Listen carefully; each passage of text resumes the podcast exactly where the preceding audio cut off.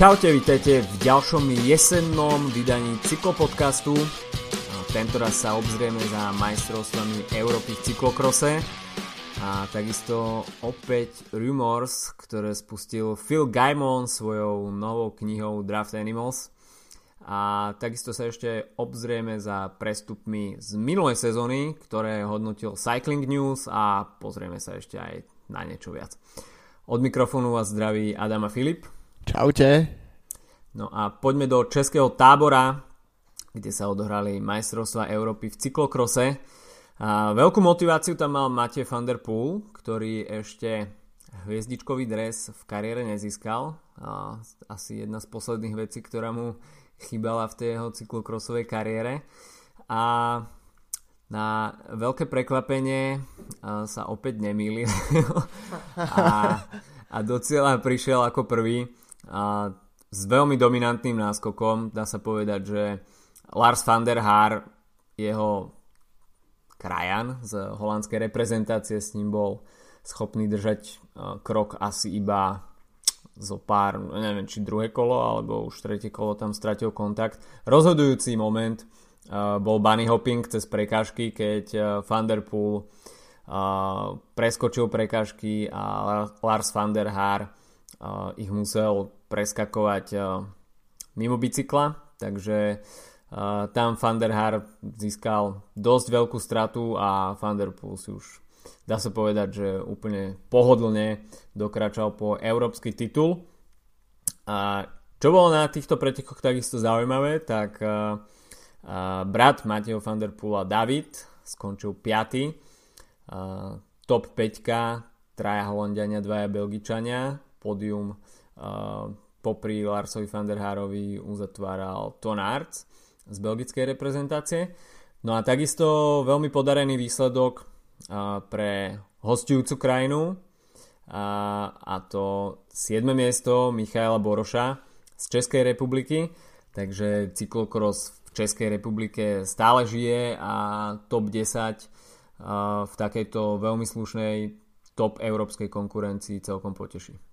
Keď hovoríš o tej konkurencii, tak uh, vlastne chýbalo jedno dôležité meno na tomto európskom šampionáte a to je uh, aktuálny svetový šampión Van Aert, ktorý sa rozdol v polke sezóny reštartovať svoju sezónu. Myslím, že e, odišiel na sústredenie e, do nadmorskej výšky, naberať nejaké kilometre a preto sa rozhodol vynechať európsky šampionát a skúsiť niečo s tou sezónou ešte spraviť, pretože to v podstate ako uh, nielen to, že nedokázal túto sezónu vyhrávať, ale ani sa častokrát sa nedostal ani do, na tie najvyššie priečky, alebo respektíve blízko k tým najvyšším priečkám. Bolo vidieť, že tú, túto sezónu jednoducho nie je s tým niečo v poriadku, takže uvidíme, ako sa, ako, v akej forme sa vráti. Myslím, že má to byť až v nejakej ďalšej časti novembra. Uh, má tam nejakú pauzu. Takže de, podľa výsledkov by sme mohli povedať, že v podstate to trocha uberá z lesku toho titulu pre Fanepola, ale na druhej strane to, ako dominantne postupuje celú túto sezónu, tak uh, myslím, že to len európsky titul je len vyústením a potvrdením tej formy a ak by ten titul získal niekto iný v aktuálnych týždňoch, tak uh, by to asi nebolo úplne zasúžené. No, myslím si, že Volt Fanart asi pochopil, že Mate van der Poel je v najbližších týždňoch asi ťažko poraziteľný.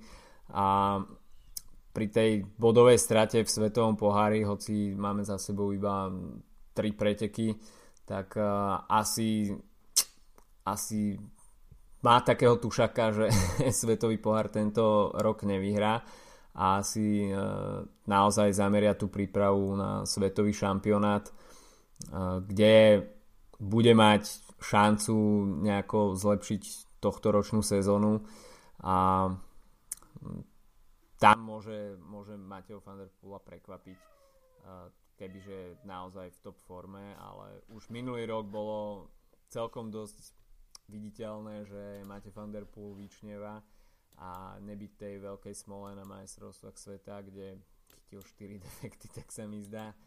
A tak eh, by tá dominancia už bola, dá sa povedať, že dvojročná takže Wout van Aert bude obhajovať svetový, uh, svetový titul a asi, asi na tieto preteky bude smerovať tá jeho hlavná príprava.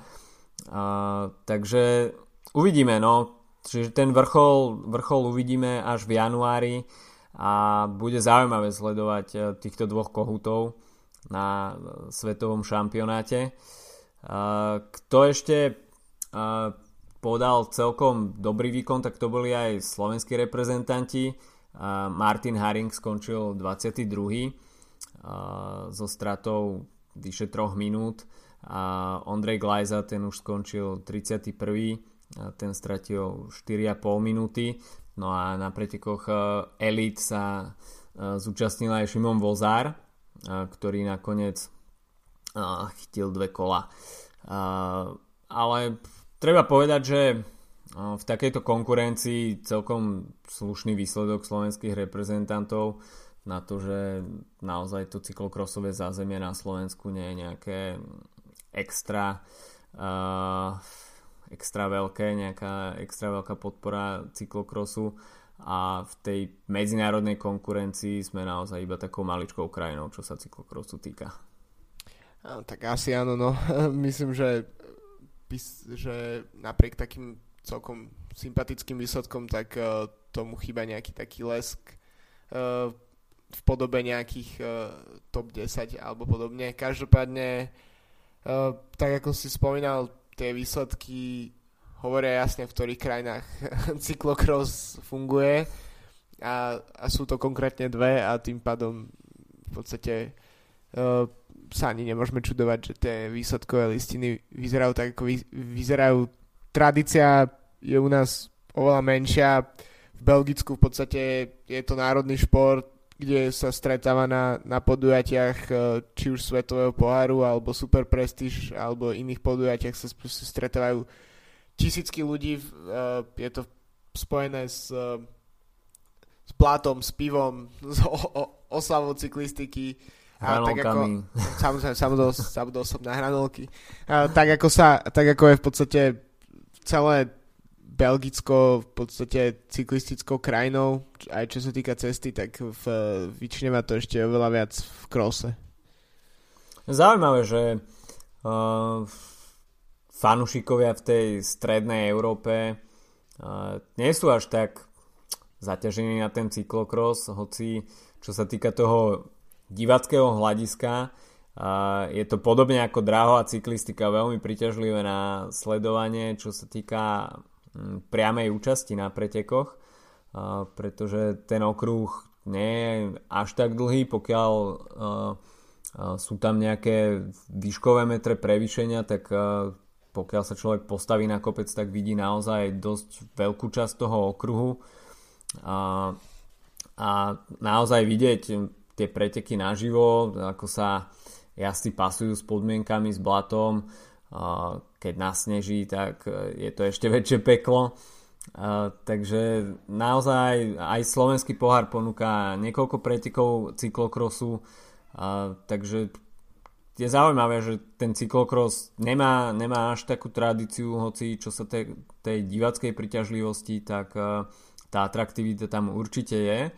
A možno by bolo dobré aj porozmýšľať nad samotnou propagáciou, pretože nemyslím si, že by cyklokros bol nejako extra propagovaný a pokiaľ by sa dostal nejak do povedomia ľudí, možno ktorí nesledujú cyklistiku úplne fanaticky, ale majú cyklistiku radi, tak by sa na nejaké preteky išli pozrieť. Áno, ale myslím, že to je celkovo... Cyklokros je zaujímavé, zaujímavá disciplína, pretože mm, nejde o olimpijský šport, čo v podstate v dosť teraz možno, možno to poviem úplne zjednodušene, ale dosť to vplýva na, na výchovu mládeže napríklad, uh, pretože financie samozrejme od štátu napríklad smerujú väčšinou k športom, ktoré sú olympijské a kde je potenciál získania olympijských medailí. Hmm. Tým pádom cyklokros zostáva bokom a v podstate pre, čo sa týka napríklad mládeže, tak si myslím, že to je len v podstate bočný uh, taký bočná aktivita k ceste alebo k neviem si to inak uh, v podstate vysvetliť. Uh, takže to je možno trocha bokom od toho, čo si hovoril, uh, toho potenciálneho diváckého zájmu. Myslím, že na Slovensku by pomohlo jedno meno, ktoré už kedysi cyklokros jazdilo, by sa vrátilo na pár pretekov. Myslím, že by sme mali cyklokrosový boom, ani by sme nevedeli ako podobne, ako keď, eh, keď Sagan eh, ohlasil ten krátkodobý návrat k horskej cyklistike pred, eh, pred Olympiádou v Riu, tak myslím si, že šport, ktorý dovtedy na Slovensku až tak veľa ľudí nesledovalo, tak, tak zrazu bol hneď o niečo príťažlivejší, takže bohužiaľ to tak trocha vyzerá, ako keby to zase stalo a padalo na tom jednom mene, mene čo sa týka Slovenska. Výzva Petra, Sa- Petra Sagana zúčastniť sa nejakého svetového pohára v cyklokrose, čo nie je možno úplne nereálne, ale OK, ostáva to možno iba také zbožné prianie slovenských fanúšikov. Dobre si poznamenal to financovanie, pretože naozaj rozdelenie tých štátnych dotácií na jednotlivé športy záleží aj od toho, či je šport olimpijský, neolimpijský a olimpijské športy dostávajú podstatne vyššiu podporu, čo sa týka financií od štátu. A myslím si, že už boli nejaké uh, také pokusy o diskusiu, či cyklokros zaradiť do zimnej olympiády. A myslím si, že, by to bolo veľmi dobrý ťah, pretože jednak zimná olympiáda je čoraz viacej propagovanejšia, aj čo sa týka toho olympijského hnutia. Takisto pokiaľ ste si všimli, tak televízne práva na vysielanie olympijského programu získal Eurošport, ktorý to tlačí do reklám neuveriteľne a s blížiacou sa zimnou olympiádou snáď každá druhá uputávka je na olympiádu, či už e, letnú alebo zimnú, snažia sa divakom podsúvať to, ten olympizmus a takéto olympijské povedomie. A, takže možno Eurošport by mohol a, nejak e, trošku v zákulisí rozhýbať a, túto snahu, pretože Eurošport o sebe sám hovorí, že je home of the cycling. Takže... A... Vstupujeme do konšpiračných vod. Takže konšpiračné vody. A, a bolo by to naozaj dobre, pretože samotná tá zimná olympiáda nemá toľko disciplín. Je tam naozaj uh, zo pár kolektívnych, špo, kolektívnych športov, ľadový hokej samozrejme najväčší ťahák, tej zimnej olympiády. Po tom, čo mi tak v rýchlosti napadá, tak to je karling, čo sa týka tímového športu. Nejaké, nejaký štvorbob, dvojbob a možno, možno nejaká tímová súťaž v biatlone alebo v behu na lyžiach alebo skokoch na lyžiach ale tých samotných disciplín nie je veľa takže pokiaľ uh, je na tej, na tej uh, scéne letných olympijských hier, každé 4 roky snaha zaradiť tam nové športy, tak sa mi zdá, že v 2020 v Tokiu už bude zaradené do programu aj karate a tak sa mi zdá, že aj lezenie poprvýkrát. Tak myslím si, že taký cyklokros by nemal byť až taký problém zaradiť do zimnej olympiády.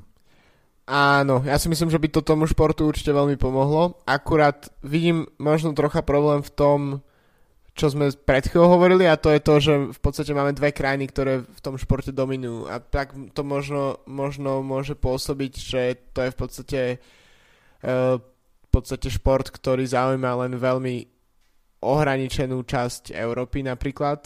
Uh, hoci hoci by to tak nemuselo byť, ale, ale z takého nejakého mediálneho pohľadu uh, tak, uh, tak to tak podľa mňa je.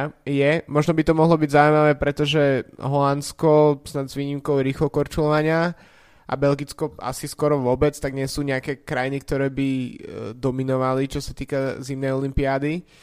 Ja som rozhodne za, myslím si, že by to bolo určite zaujímavé, myslím, že tiež by to trocha pomohlo v tom, aby napríklad si cyklokros dokázal udržať svoje, svoje hviezdy v rámci športu, uh, že by nemuseli automaticky sa presúvať na cestu a nemali, uh, pretože by mali pocit, že to je miesto, kde môžu niečo dokázať viac, uh, pretože ten cyklokros je trocha taký ohraničený, uzavretý rybník s tými 40-50 pretekmi za sezónu, uh, so svetovým pohárom super prestíž a potom s majstrovstvami sveta a teoreticky Európy, ktoré ale ako sme videli aj z pokrytia tých majstrovstiev, ktoré boli v tábore, tak uh, nie je to niečo, čo by, na čím by sa svet nejak výrazne vzrušoval. Takže myslím si, že to je možno trocha taký, taký problém v očiach olim, možno olympijského hnutia alebo ľudí, ktorí sú zodpovední za to, aby sa taká súťaž zaradila do, do programu. Každopádne uh, ja mám taký pocit, že fakt, že v poslednom období sa uh, pri, pribúdajú rôzne športy na Olympiáde. Myslím, že môžeme čakať skoky vo vreci a podobné veci o chvíľu a, a preto si myslím, že, že cyklokros je solidný šport, ktorý ktorý ešte podľa mňa cez ten paradox, že jazda na bicykli v zime, tak by mohol, mohol byť o to zaujímavejším.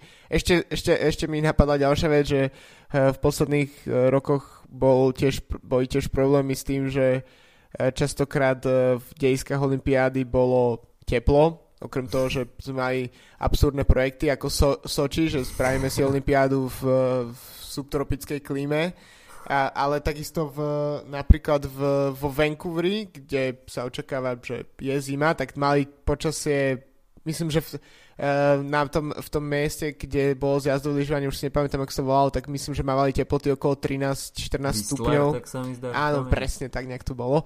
A, tak, takže v podstate by počasie je úplne ideálne na cyklokros a tým pádom máš to tam ďalší dôvod, prečo zaradiť cyklokros na Olympiádu. No, tá diskusia samozrejme patrí na trošku iné fóra, a, ale, ale OK, ako je fajn o tom hovoriť a pokiaľ, pokiaľ bude vôľa na vyšších miestach, tak uh, myslím si, že cyklistickí fanúšikovia, a nielen cyklistickí fanúšikovia, ale fanúšikovia olympijských hier, hoci ja nejaký zarytý fanúšik olympijských hier nie som, tak uh, Určite by ma ten cyklokros e, priklincoval k telke a rád by som si ho na tej olympiáde pozrel. Uh, takže asi toľko k cyklokrosu. Uh, pokiaľ si chcete pozrieť uh, niečo zaujímavé z ostatných týždňov, tak uh, odporúčam Koppenberg Cross, ktorý sme mali možnosť pozerať uh, 1. novembra a tam vyhral takisto Mate van der Poel. Čo bolo však zaujímavejšie, tak to bol dojazd na Koppenbergu, a ten dojazd Mateo van der Poola naozaj stal za to a dal tam snať 1500 W a potom si pekne 2 metre za cieľovou páskou ustal na zemi. tak e, to naozaj išlo tam sa išlo na limit, čo je v podstate také celkom zaujímavé paradoxné, keďže každý, každé preteky Van der Poel túto sezónu vyhráva tak asi s 100 hodinovým náskokom pred konkurenciou, takže Eh, je celkom zaujímavé, že, že išiel až také bomby do cieľa a vidieť, že to teda ne, rozhodne není hrané to, čo tam predvádza po, pre, pre, potom, ako prešiel celovou páskou. OK, tak toľko cyklokros a mohli by sme sa presunúť uh, k Philovi Gaimonovi, ktorý vydal do sveta svoju novú knihu, ktorá sa volá Draft Animals a No a zaujímavé zistenia, uh, s, hoci knižku som osobne nečítal, uh, tak uh, Cycling News dnes prinesli uh, zaujímavé úrievky z tejto knižky, uh, kde Phil Gaimon, teda tí, čo ho nepoznáte, tak uh, je to bývalý profesionál, uh, v Pro Pelotone strávil 3 sezóny, najprv v roku 2014 v Garmin Sharp a v roku 2000 vlastne dve sezóny. A, a v roku 2016 eh, v Cannondale Drapak a, a vlastne po konci minulej sezóny sa pobral na cyklistický dôchodok. S, cyklisti- s cyklistikou však eh, zďaleka neskončil. A eh, po zistení, že v Spojených štátoch nejaký chlapík ktorý používal nepovolené látky, získaval strava segmenty jeden za druhým, čiže tie známe King of the Mountains prvenstva na strave, tak sa rozhodol, že získa ich späť a stal sa teda v Spojených štátoch a nielen v Spojených štátoch takým synonymom bojovníka za čistú cyklistiku, čo dokazuje aj jeho midielko na, na bicepse. A jeho, jeho snaha je dokumentovaná aj na YouTube. Pokiaľ si zadáte na YouTube Worst Retirement Ever tak určite vám vyskočí Phil Gaimon a jeho pokusy o získania King of the Mountains na strave. A postupne obieha všetky známe stupene v Kalifornii a takisto aj po okolitých štátoch.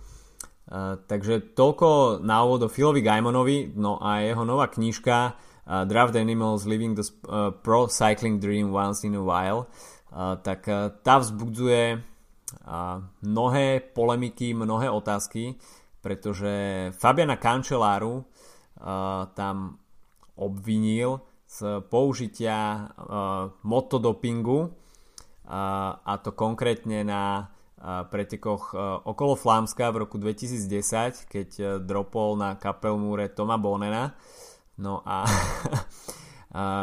citujem When you watch the footage, his acceleration don't look natural at all. Like he's having trouble staying on the top of the pedals. That fucker probably did have a motor. Takže tá, z tohto je asi jasné, že Phil Gaimon má uh, o tejto scénke svoj vlastný názor a fanúšikovia Fabiana Kančeláru asi nebudú úplne nadšení. V podstate ale čo sa tým snažil Gaimon povedať je to, že uh, v podstate to, to obvinenie uh, kanceláru v tom období, keďže tie polemiky vlastne nie sú nové, samozrejme, existuje množstvo tých konšpiračných uh, videí, opäť sme použili slovo konšpirácie, super, dnes je dobrý diel, uh, na, ktoré sme už rozoberali aj v podcaste, uh, ktoré niektoré z nich vyzerajú pomerne absurdne a, a tak. E, takže tie polemiky nie sú nové, no a v podstate čo Ga- Gaimon sa snaží naznačiť tým, e, tak povedal, e, je vlastne to, že slúžilo to vlastne iba ako taká, taká zásterka svojím spôsobom, Uh, teda respektíve Gaimon je presvedčený, že v danom období, čiže okolo toho roku 2010, tak sa motodoping uh, skutočne objavil v pro pelotone. S tým, že keď sa začalo polemizovať o, tým, o, o tom víťazstve uh, kanceláru, tak v podstate sa procyklisti zlákli a v podstate to znamenalo kvázi koniec uh, motodopingu v, v pro pelotone. Aspoň tak by sa to dalo v podstate zhrnúť, že v podstate prí, prípad kanceláru uh, ako keby možno vylakal i, iných cyklistov. No a Gaimon je zaujímavá osobnosť, uh, je to v podstate človek, ktorý uh, či už, ako si spomínal, ešte YouTube videá, takisto má vlastný podcast, ktorý z času na čas počúvam, sú to v podstate také dohlb, rozhovory do hĺbky s inými cyklistami, Uh, takisto sa v poslednom čase s vydaním knižky dosť poobjavoval v rôznych cyklistických médiách a v podstate uh, nikdy nemá pocit, že by mal niečo zamlčať a vždy povie to, čo má naozaj na srdci, takže možno aj z toho vychádzajú také, také uh, tak priamočiaro tie, tie obvinenia, ktoré, ktoré voči kancelárovi povedal. Každopádne uh, je veľmi zaujímavé v podstate, že napríklad nový prezident UCI, ktorého zvolili počas uh, šampionátu v Norsku, tak uh, sa vyjadril, že kľúčovým bojom v najbližšom období je boj proti motodopingu. Pritom v propelotone nemáme ani jeden dôkaz o tom, že bol motodoping v, poslednom, uh, v posledných rokoch, alebo kedykoľvek vlastne.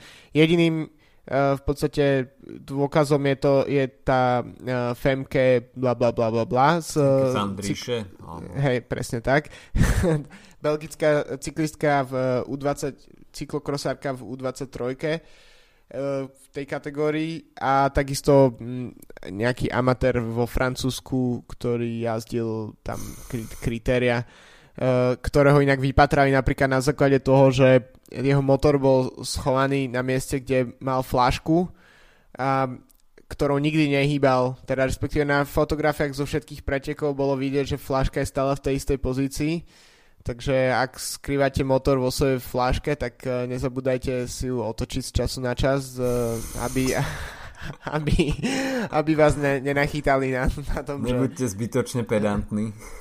Hej, takže uh, v podstate ja som dosť skeptický voči celému tomu uh, motodopingu, ale takisto nemôžem s čistým srdcom povedať, že nie, niečo také sa nedeje. Takisto ja ako fanúšik cyklistiky som v podstate prišiel k nej až v čase po všetkých tých obrovských dopingových škandáloch. Prišiel som až po Armstrongovi, po operácii Puerto, uh, po Ferrari, po všetkých týchto veciach. Uh, podobné proste kauzy ako Festina, tak to mám jednoducho, poznám iba retrospektívne.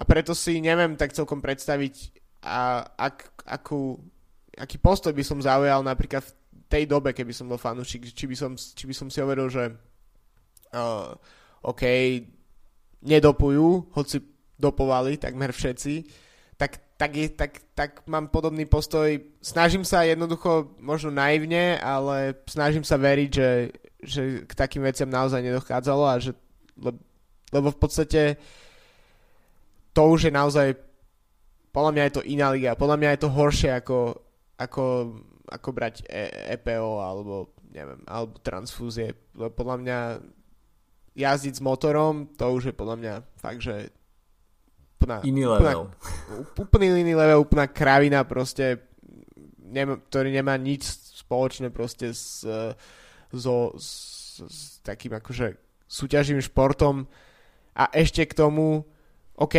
kopec alebo teda minimálne nejakú časť z tých dopingových nálezov, tak sa dá, neviem, dá sa to zvaliť na lieky na astmu, vieme, že všetci cyklisti majú astmu, uh,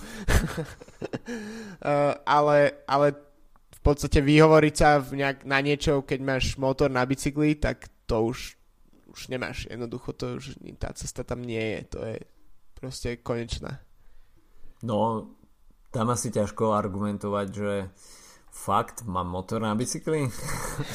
Jak sa tam asi dostal? Nikdy som ho nezapol, tak vlastne ma iba ťažil. A späť však e, k Philovi Gaimonovi, tak e, ten teda používanie moto, e, motodopingu nepovažuje za žiadnu novinku a ako si povedal, tak ten rok 2010 bol taký zlomový a podľa Phila Gaimona bol použitý v propelotóne, ale uh, po tých hm, sekvenciách, uh, ktoré boli následne ukázané, uh, tak uh, sa jasi zlakli a um, motodoping ako keby z toho propelotónu na určitý čas zmizol. Je otázne, či je používaný aktuálne. Aktuálne testy hovoria hm, negatívne, takže čo je teda pozitívum pre pre cyklistiku. Na druhú stranu však e, Phil Gaimon pod, podkladá uh, tieto podozrenia aj tým, že uh, Fabian Cancellara údajne mal v tú sezónu alebo ten čas svojho vlastného mechanika, čo by teda pri najväčšej hviezde týmu nebolo až také prekvapujúce. Na druhú stranu môže to byť pre niekoho podozrivé, že jeden mechanik sa venuje vyslovene iba bicyklom jedného jazdca. No a takisto spomína, že cieľom, cieľom jeho knihy je dať ľuďom nejakých nových hrdinov, nové vzory a potopiť tých starých hrdinov, pretože pre Phila Gaimona bolo vždycky frustrujúce, že ľudia obdivujú Jensa Foykta, Fabiana Kančeláru, bratov Šlekovcov, ale napríklad nevedia, kto je Alex House a mm, myslí si, že práve takíto ľudia, ktorí v tej cyklistike nezohrali nikdy nejakú úplne kľúčovú úlohu, ne, nespravili nejakú mega veľkú kariéru, ale jednoducho boli poctivými cyklistami a nadreli sa ako kone, tak e, o tých, e, o tých nevie, nevie tá širšia cyklistická verejnosť naozaj nič.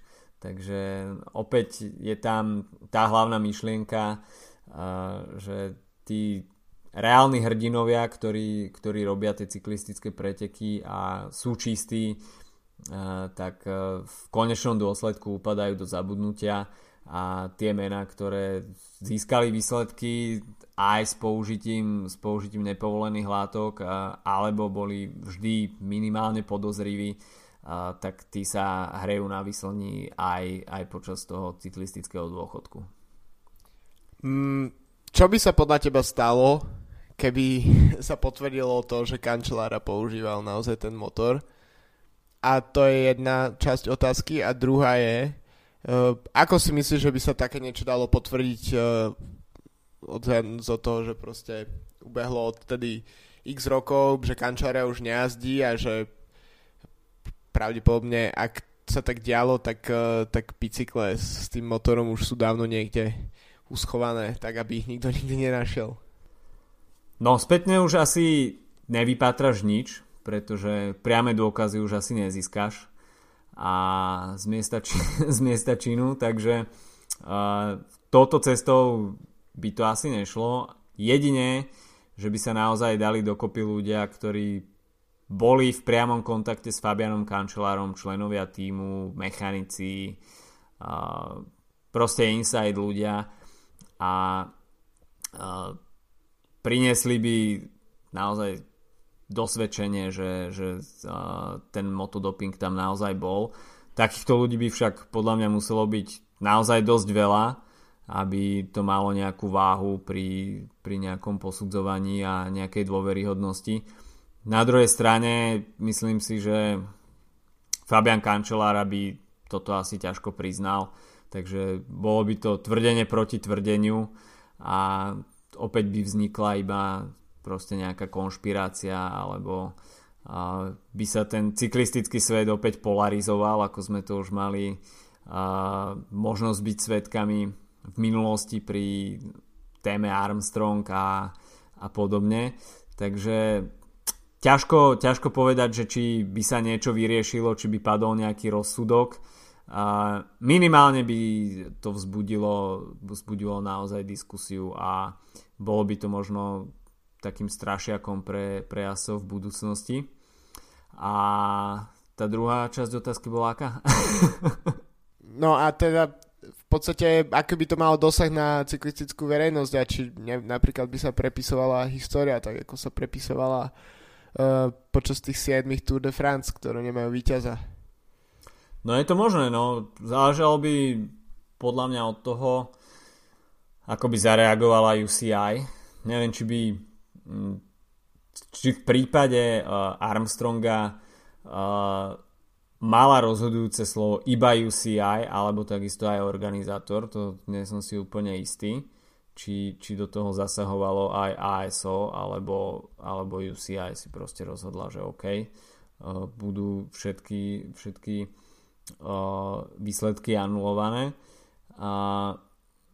V prípade Fabiana Kančeláru neviem si to úplne predstaviť, pretože bol tvárou pretekov okolo Flámska, takisto ako aj Paríž-Rube, takže tieto monumenty by možno utrpeli na, utrpeli na popularite a sledovanosti. V najbližších rokoch samozrejme všetko pôjde jeden, jeden čas do zabudnutia a tie preteky na, naberú späť na prestíži, až by sa takéto niečo stalo, ale to je naozaj iba v takej teoretickej rovine. A, no a či by to už malo nejaký dopad na samotného kančeláru, tak ťažko povedať. No.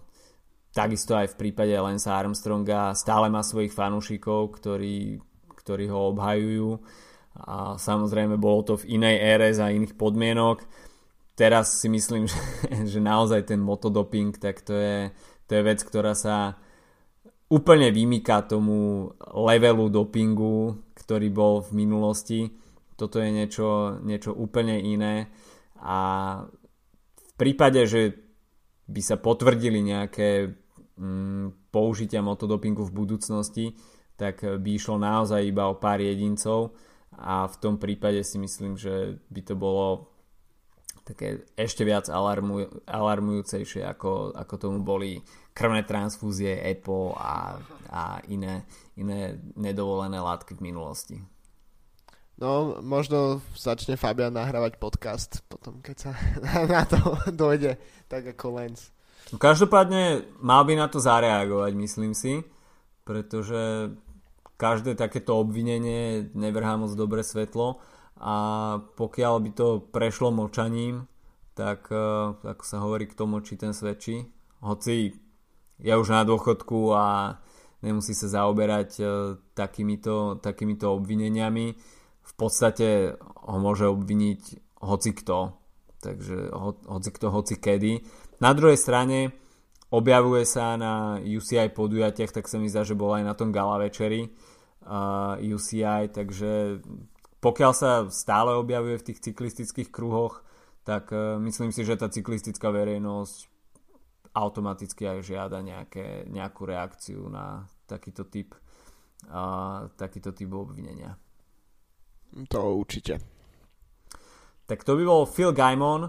Uh, postupne uh, sa nám začínajú odhalovať aj dresy na budúcu sezónu.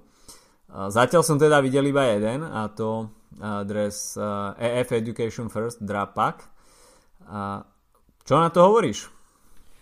No, v podstate ja som veľký fanúšik v podstate toho dizajnu, ktorý mal Cannondale posledné dva roky. Teraz trocha ma to prekvapilo, celkom ma potešilo, že po Lampre sa vrátila rúžová do pelotónu, ale celá tá kombinácia je trocha, vyzerá to trocha zvláštne, ale musím povedať, že potom, keď som videl iné fotky, ak, uh, ako boli tie zverejnené, vlastne prvé boli z Ruler Classic z Londýna mm-hmm. a mhm. potom keď som videl aj nejaké, uh, vlastne myslím, že Sepp van Marke uh, hey, potom hey. Z- zdieľal fotky v novom, uh, novom úbore, tak, uh, tak to vyzeralo o dosť lepšie a myslím si, že to bude dosť výrazný prvok v pelotone. Takže u mňa tak ani palec hore, ani palec dole. Myslím, že je to celkom uh, zaujímavé, ale nie je to úplná bomba podľa mňa. A, a ešte keď si hovoril vlastne o, o, o tých dresoch, tak uh, Movistar ešte predstavil Aha, dávnejšie. som nevidel. A každopádne Movistar ide do svetlejšej modrej, uh, v podstate takej, takej nebeským modrej ako Sky. Mm-hmm. a, a tak uvidíme. Uh, Movistar mal celkom fajn design v posledných rokoch, e, stále sa mu zväčšovalo to m myslím, že to trocha škoda, že sa odpustili od tej námornickej modrej, ale na druhej strane e, je to pozitívne v tom, že bude trocha viac svetla v, v pelotone, budú ľahšie viditeľní, keďže v podstate tých čiernych dresov a v minulej sezóne červených dresov bolo príliš, takže je fajn, keď sa niektoré týmy jednoducho rozhodnú odlišovať alebo sa rozhodnú odlišovať tým, aké majú špatné dresy, ako napríklad Spojené Arabské Emiráty. Moja obľúbená téma. Na ten dres naozaj uh, ten dres v skutočnosti silno očakávame a uvidíme, či príde v Spojených Arabských Emirátoch uh, k nejakému redesignu alebo že či pôjde iba o maličké kozmetické úpravy. Alebo to bude mm. ešte horšie niečo. bude to asi téma číslo jedna, čo sa týka modnej policie a dresov na budúci rok. A čo sa mňa týka, tak e, pre mňa rúžová fajn. Trošku čo ma mrzí, takže zmizne ten karovaný vzor. Ten, ten bol naozaj ten bol naozaj je na, ra- je na ramenách, ale je, je na ramenách, ale je taký úplne neviditeľný až, takže no, škoda toho vzoru, ináč, ináč za mňa celkom fajn, aspoň to bude farebne odlišené od uh, ostatných, ostatných uh, tímov, takisto tam budú aj rúžové príľuby, takže tá uh, identifikácia jazdcov z tých horných záberov z vrtulníka bude, bude o to jednoduchšia. Uh, takže čo sa tohto týka, tak uh, fajn, asi si zobrali trošku uh, inšpiráciu od CCC, ktorí sú celý v oranžovom a tá identifikácia v propelotone polského týmu je naozaj, naozaj jednoduchá. No a ešte by sme sa mohli teda pozrieť za tými top transfermi. V roku 2017 Cycling News uverejnilo svoju top 9 jednoznačne sa musí súhlasiť s Filipom Žilbertom, ktorý zapadol do Quickstepu, ako keby sa tam narodil. A zbieral jeden úspech za druhým. Dá sa povedať, že okolo Flámska dominantne tento rok, tak to bol asi, asi highlight a čo sa týka takisto tých výkonov na jar, tak bol, to, bol to jeden z najlepších výkonov, ak si teda odmyslíme Grega Van Avermeta, ktorý vyhral snať všetko, na čom štartoval. Takisto je tu zaradený Vincenzo Nibali. No, Vincenzo Nibali nespravil nejakú veľkú dieru do sveta, ale Podiana Grand Tour a takisto, takisto aj Lombardia, tak to sa ráta. Je tu zaradený aj Peter Sagan, hoci tako, po zániku Tinkofu musel niekam prestúpiť, ako všetci jazdci Tinkofu, pokiaľ chceli jazdiť vo World Tour. Uh, takže ten prestup bol vynútený. Uh, veľmi, dobre, veľmi dobrú sezónu má za sebou Michael Matthews, takže to zaradenie uh, do tej top 9 uh, je naozaj oprávnené a ten prestup z Oriky do Sunwebu mu asi prospel. Áno, a je vlastne zaujímavé, že e, v podstate e, dlho sa hovorilo Matthewsovi a Geransovi ako dvoch kohutoch na jednom smetisku a uh, potom, čo odišiel Matthews, tak, uh, tak sa tak túto sezónu odchádza aj Gerans z Oriky, takže vlastne Orika skončila bez, bez jedného aj bez druhého. Ale tak uh, Matthews myslím, že spravil naozaj mal výborné Tour de France, uh, kde možno keby štartoval Sagan, respektíve keby Sagan nebol diskvalifikovaný, tak, uh, tak by to možno vyzeralo trocha inak, ale myslím, že ho zastúpil v tomto ohľade výborne. Takisto tam bola, bol ten celý ten príbeh s tým, že Matthews vyhrával etapy, vyhrával etapy uh, Warren Bargill, takže, ktorý, takže títo dvaja jazdci, ktorí spolu zdieľali uh, hotelové izby, tak uh, naozaj išli na plný plyn.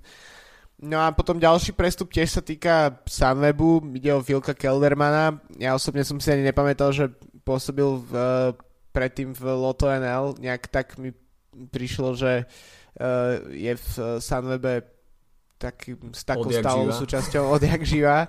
Uh, takže to je ďalší prestup, ktorý bol hodnotený pozitívne. Aj tam si myslím, že by to bolo viac pod, pod, uh, počiarknuté nejakými s takými výsledkami výraznejšími a nielen uh, ukázaním potenciálu, ktorý Kelderman určite má.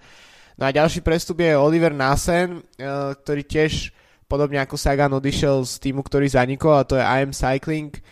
Uh, prešiel do AG Desert, týmu, ktorý nikdy sa nevenoval príliš klasikám a zrazu sa ukázalo, že, že to ide a že, že aj týmy, E, môžu hrať na viacerých frontoch a v podstate s minimálnou podporou spravil veľmi slušné výsledky a najmä ukázal veľký, veľký potenciál.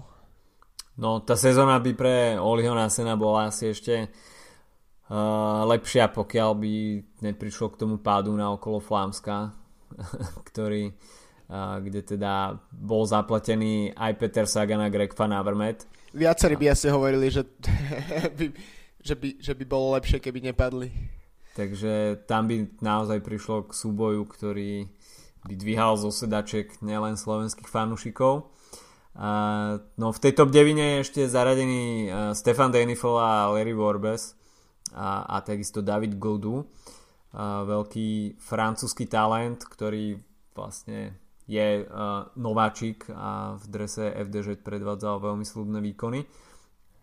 No a koho by sme ešte tak zaradili uh, medzi podarené prestupy, tak uh, to určite Taylor Finney, ktorý hoci nespravil nejaký veľký individu, individuálny výsledok, tak uh, potom zranení a rok a pol dlha, uh, trvajúcej pauze tak tú kariéru celkom solidne reštartoval v Cannondale Drapak. Áno, zároveň sa veľmi hodí do takého týmu ako Cannondale, trocha um, taký um, trocha hipsterský tým. a uh, z takých zváž... vlastne v podstate dnes sa venujeme tomu týmu dosť veľa, keďže aj Phil Gaimon v ňom pôsobil, takže to je presne uh, taký štýl, tiež proste ľudia, ktorí majú výraznú oso- osobnosť, možno nedosahujú až, ne- až také veľké výsledky, v podstate Gaimon, ja som si pozeral, tak uh, vyhral počas svojej kariéry jednu etapu uh, na Tour San Luis, kde skončil druhý celkom, to bolo je- jeho jediné pro víťazstvo, ale napriek tomu si spravil také meno v posledných uh, mesiacoch, že je známejší ako väčšina borcov z takej sféry domestikov, ktoré jazdí v, vo World Tour. Takže mm, z toho hľadiska myslím, že tiež Fini e, zapasoval dobre do, do tohto týmu. Ešte mm, mňa napadá napríklad, uh, hoci musíme brať s rezervou tie prestupy s týmov, ktoré, sa, ktoré, ktoré skončili a on tak dobre podľa mňa môžu hodnotiť v Bore tiež uh, Mača Bodnara, ktorý vyhral etapu na Tour a bol vždy solidným domestikom pre ich lídrov a možno keby, keby bol má trocha viac šťastia, tak eh, si z Tour odnesol dve etapy.